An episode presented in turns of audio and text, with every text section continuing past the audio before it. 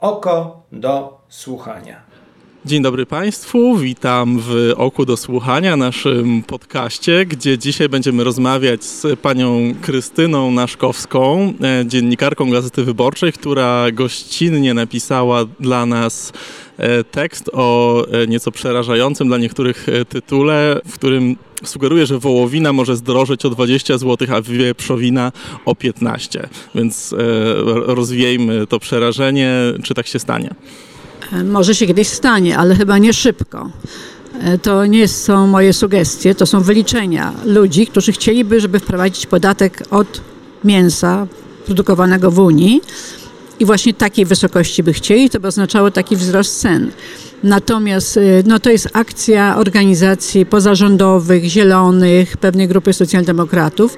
Natomiast, żeby te, taki podatek wszedł, to musi to być inicjatywa Komisji Europejskiej. Ona ma taką prerogatywę.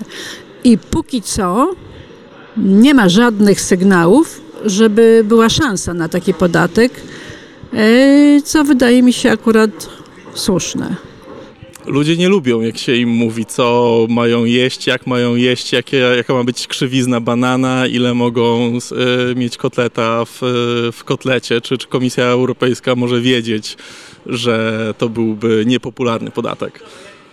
Nie wiem, czy tym się przejmuje. Nie sądzę. Raczej myślę, że y, taki podatek oznaczałby bardzo potężny cios w gospodarkę wielu krajów Unii, tam gdzie się produkuje mięso. Na przykład Polski. Między innymi, ale wyobraźmy sobie taką Danię na przykład, gdzie jest więcej świń niż obywateli tego kraju.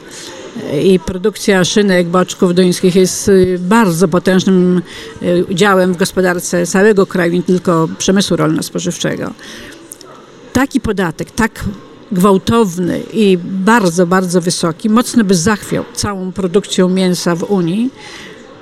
A ponieważ no, nic nie lubi próżni, to ja jestem przekonana, że gdyby nagle bo wszystko zmierza do tego, żeby e, nie żeby było drożej, tylko żeby po prostu tego nie było. Ta podwyżka ma spowodować, że będzie mniejsza znacznie produkcja. Tam są takie wyliczenia, że w ciągu 10 lat e, zaczęlibyśmy, e, spadł, produkcja by spadła, w związku z tym spożycie wołowiny chyba 67%, wieprzowiny 57%, 30% drobiubyśmy mniej jedli.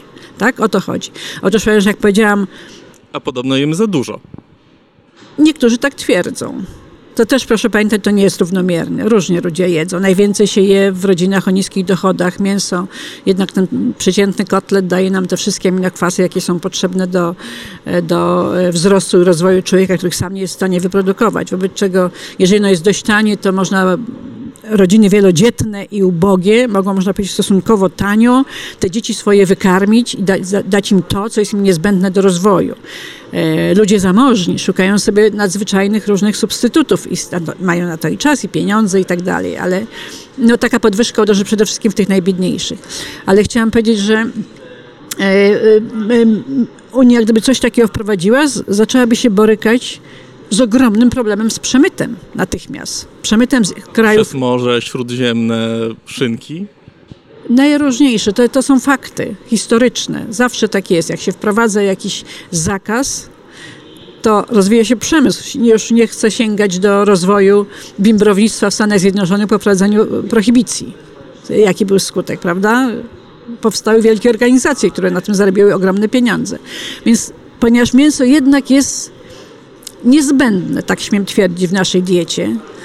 Wiele ludzi sobie wręcz nie wyobraża bez tego życia. Będzie na nie popyt, ograniczenie produkcji w Unii, która i tak jest chyba, naj, nie, nie, nie chyba, na pewno, najbardziej na świecie monitorowana, pilnowana od strony sanitarnej, weterynaryjnej, zdrowotnej.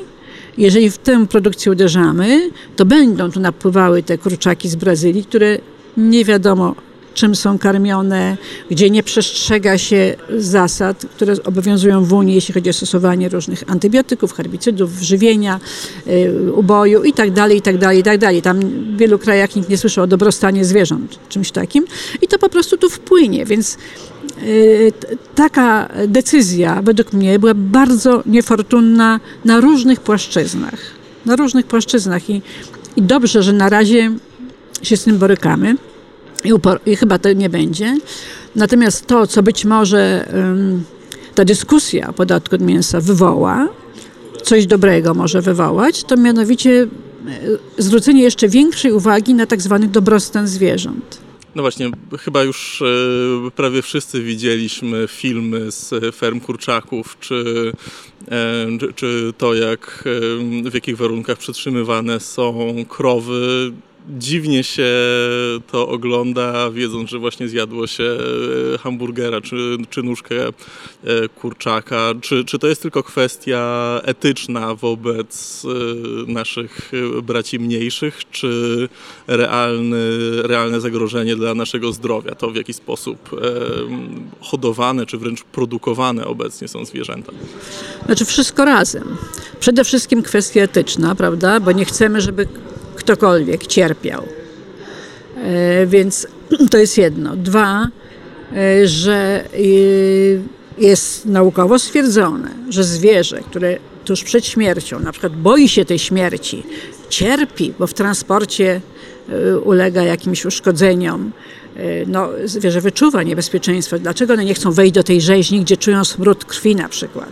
To powoduje, że wydzielają się określone substancje w organizmie zwierzęcia i to mięso jest po prostu mniej smaczne. To jest jeszcze jedna rzecz. A trzecia, oczywiście, jeżeli kupujemy mięso gdzieś e, od zwierząt, które były trzymane w warunkach urągającym wszelkim zasadom higienicznym, gdzie być może e, było poza kontrolą podawane jakieś leki, no to też możemy sobie zaszkodzić, chociaż to jest oczywiście najmniej bym na to stawiała. Bardziej to jest przede wszystkim ta etyczna kwestia, że nie chcemy, żeby zwierzę e, cierpiało i żeby w ogóle niegodnie żyło bo wszystko jedno, tak? Kurczak żyje ileś tam tygodni i, i skończy w rzezi, ale lepiej, żeby ten kurczak miał to życie, nie powiem szczęśliwe, ale swobodne. Y, żeby biegał, żeby jadł y, różne y, rzeczy, które normalnie, że mógł się ruszać, żeby miał światło dzienne, powietrze.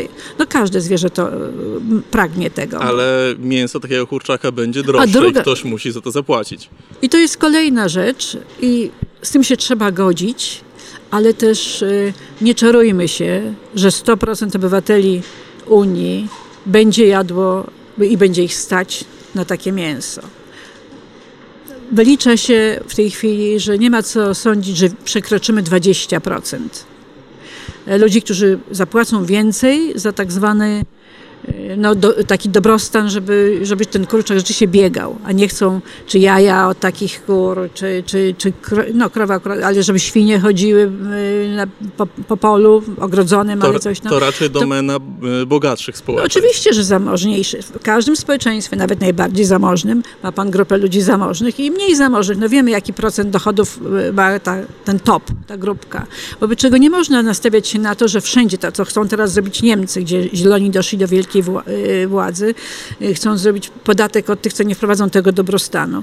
No, będą musieli sprowadzać mięso z innych krajów, gdzie tego nie będzie, bo przecież tam jest ogromna grupa ludzi, których na to nie będzie stać. Jeżeli to idzie 40 eurocentów, oni liczą na kilogramie, wzrośnie cena e, takiego mięsa, no to przecież nie wszystkich będzie stać. I, i, i to są mrzonki. Myślenie, że wprowadzimy tutaj dla wszystkich to samo.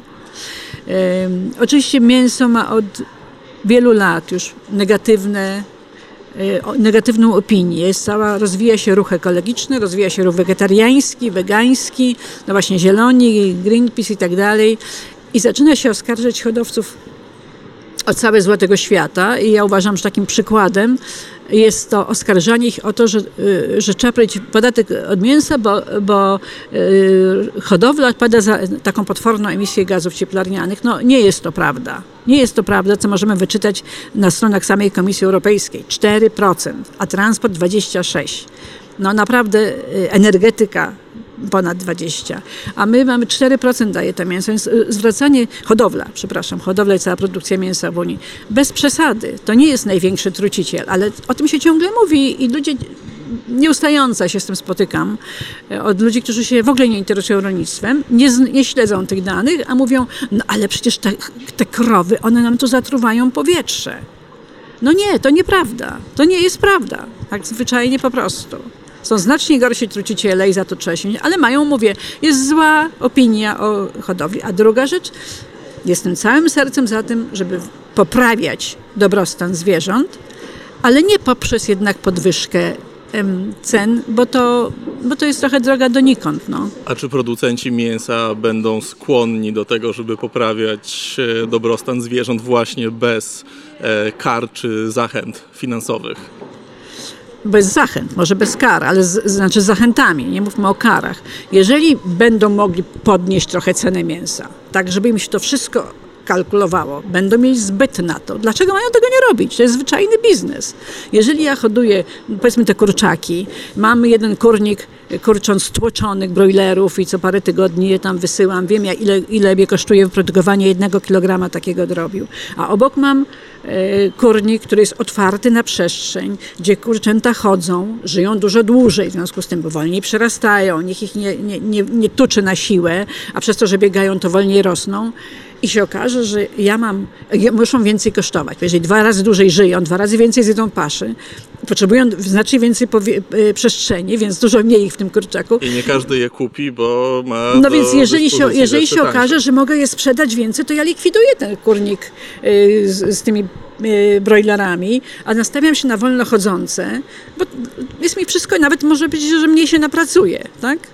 A, a tak samo zarobię. To jest kwestia ceny. Nie potrzebuję kar. Ja potrzebuję tego, żeby byli ludzie, którzy to kupią, za te pieniądze się opłacają, a jeżeli to byłoby za drogie, to poproszę jakieś dofinansowanie. Jeżeli Unia chce to wprowadzić, to niech da finansowe pewne zachęty. Tak jak mówi, że z podatku od mięsa będzie dawała zachęty rolnikom na uprawę roślin. To proszę bardzo, niech daje nie, nie na uprawę roślin, która też wymaga przecież pestycydów, wody, terenu, wycinania lasów. To nie ma tak, że to coś za coś. Ile trzeba zjeść główek kapusty, która zastąpi nam to, co daje nam e, jeden kotlet schabowy taki zestaw e, minerałów. Gdybym e, nie wiedział, że rozmawiam z doświadczoną dziennikarką, to pomyślałbym, że to są to argumenty lobby e, mięsnego, bo jednak producenci mięsa, ich głos jest bardzo słyszalny. Oni organizują konferencje, oni mówią w mediach, co zrobić, żeby czerpać tę wiedzę w sposób zrównoważony w sposób e, taki, żeby nie wsłuchiwać się tylko w jedną stronę tego sporu. No oczywiście trzeba słuchać obu stron, tylko mówię, jeżeli pan teraz popatrzy, co się dzieje z Puszczą Amazońską, ją się wycina na palmy, na olej palmowy i na drzewo awokado który jest nagle popyt na awokado szalony i już są ruchy, które mówią, przestajemy jeść awokado. Ja wróciłam właśnie ze Stanów. Tam jest już wielka akcja, żeby nie jeść awokado, bo przez, przez to, że tak pokochaliśmy awokado, owoc, owoc, warzywo, różnie się na to mówi, bardzo fajny, bardzo smaczny, bardzo zdrowy, to niszczymy Puszczę Amazońską. No to, yy, a jakie słyszę argumenty? Wycina się puszczę po to, żeby było więcej bydła. No, każda strona ma swoich lobbystów, i wszyscy walczą o swoje. Nie, nie staram się nie wchodzić w żadną z tych stron, bo piszę i o rolnictwie e, roślinnym, i o zwierzęcym. Natomiast trzeba dokonywać pewnej równowagi i zdawać sobie sprawę. No właśnie teraz e, ten przemysł mięsny uważa, że cała akcja związana z podatkiem, to za tym stoi lobby e, producentów roślinnych. Na czym polega walka producentów margaryny i, i masła? Bo jedno jest pochodzenia zwierzęcego, drugie roślinnego. I to, co się zrobiło z masłem po wojnie, zwłaszcza lata 50., lata 60., teraz to już odchodzi, prawda? Już się to trochę skończyło, zaczęło się przewracać masło, jego e, wartość. To brało się z tego, że, że produkcja margaryny była znacznie tańsza i było tak silne lobby, tyle ludzi zrobiło na tym kokosy, tyle firm powstało, że miał pan wszędzie reklamy. A miał pan jakieś reklamy, jedźcie masło? Nie było. Tylko ja pamiętam swojej młodości. Margaryna jak masło. Albo jeszcze lepsza. I cały czas ma pan olej roślinny bardzo dobry, margaryna bardzo dobra, smaż z Kasią, rób jakiś tam, nie, o nie chcę wymienić, przepraszam, nazw żadnych, ale y, do ciasta i tak dalej, i tak dalej. To jest to absolutnie walka dwóch lobbystów. Jedni byli tacy, drudzy tacy, no ale... To w jaki sposób powinna się kształtować Pani zdaniem polityka i na poziomie krajowym w Polsce i na poziomie unijnym? Przede wszystkim to, co powiedziałam nie ja, tylko profesor e, Andrzej Kowalski, który był wiele lat, przez wiele lat szefem naszego Instytutu Ekonomiki i Rolnictwa. Najpierw trzeba, zanim się coś powie i zrobi, trzeba to dokładnie zbadać. Nie ma żadnych badań, które by powiedziały, że stanie się to, co zakładali projektanci tego, tego pomysłu z podatkiem od mięsa. Skąd są te wszystkie wyliczenia, że jak podniesiemy o tyle i tyle, to spadnie o tyle i tyle spożycie i o tyle i tyle redukcja gazów i tak dalej, i tak dalej, bo coś w tym miejsce powstanie nowego. Nie ma dokładnych badań, a coś się próbuje wprowadzić. Przeciwko temu jestem absolutnie całym sercem. Nie wolno takich rzeczy robić. Nie eksperymentujmy na żywym organizmie, natomiast no, trzeba się temu przyglądać, badać. Yy, no i właśnie robić jakieś badania, żeby coś wyliczyć, coś skalkulować, a nie tak po prostu podniesiemy sobie dwa razy więcej. W 2022, czyli za dwa lata miały być ten podatek. I to taki, tak skokowo, żeby uderzyć, załatwić. To tak nie działa. Prawie nigdy nie zdarza się tak, że to, co wymyślamy w kwestii podatków, przyniesie nam taki efekt, jak sobie zakładamy. To się prawie nigdy tak nie dzieje. A czy istniejące badania sugerują nam kierunek, w którym powinniśmy iść? Nie tylko właśnie ten element etyczny, moralny, tylko co jest dla nas lepsze jako społeczeństwa, no i jako ludzkości, skoro rozmawiamy o kryzysie klimatycznym też. No, mówi się oczywiście, że powinniśmy właśnie ograniczyć produkcję mięsa, bo pastwiska zajmują za dużo terenu, e, że to wcale właśnie za dużo jemy. Są różne, różne badania, zależy kto je przedstawia, to ma taką rację. E, zależy kto to też finansuje, skąd się bierzą pieniądze na to, no też nie czarujmy się, to tak, tak wynika. Ja uważam, że nie wolno, e, znaczy każde manipulowanie takie przy to, co tutaj było, to jest y, też manipulowanie trochę danymi statystycznymi i to mi się bardzo nie podoba. Bo jak mówię, róbmy to, co możemy. To, co możemy zrobić, to na pewno cały czas iść w kierunku stopniowej, cały czas poprawy sytuacji zwierząt. To jest na pewno ruch dobry, wskazany, humanitarny, etyczny itd. Tak Natomiast nie podoba mi się wmawianie ludziom, że ci, którzy jedzą mięso, to są na przykład gorsi, gorsi ludzie od wegetarian. To nie jest moim zdaniem w porządku i to nie jest etyczne. Nie wolno swoich racji przekładać tak, żeby powiedzieć innym ludziom, że są gorsi, skoro nie, nie, podejmują takiej heroicznej walki, bo to jest walka heroiczna z moim organizmem, nie będę jadł mięsa.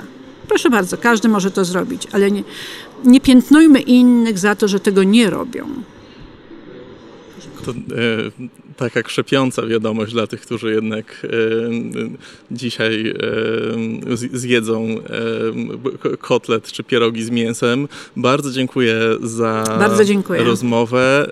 Dziękuję też wszystkim słuchaczom, tym, którzy jedzą mięsa, jedzą mięso, wegetarianom, weganom, demitarianom, Cieszę się, że jesteście z nami. Szczególnie dziękuję tym, którzy wspierają nas swoimi wpłatami, bo to wy finansujecie takie rozmowy, z których e, możemy dowiedzieć się, że nie ma jednej, jednej określonej prawdy, e, tylko trzeba ją trochę negocjować. Dziękuję Wam bardzo.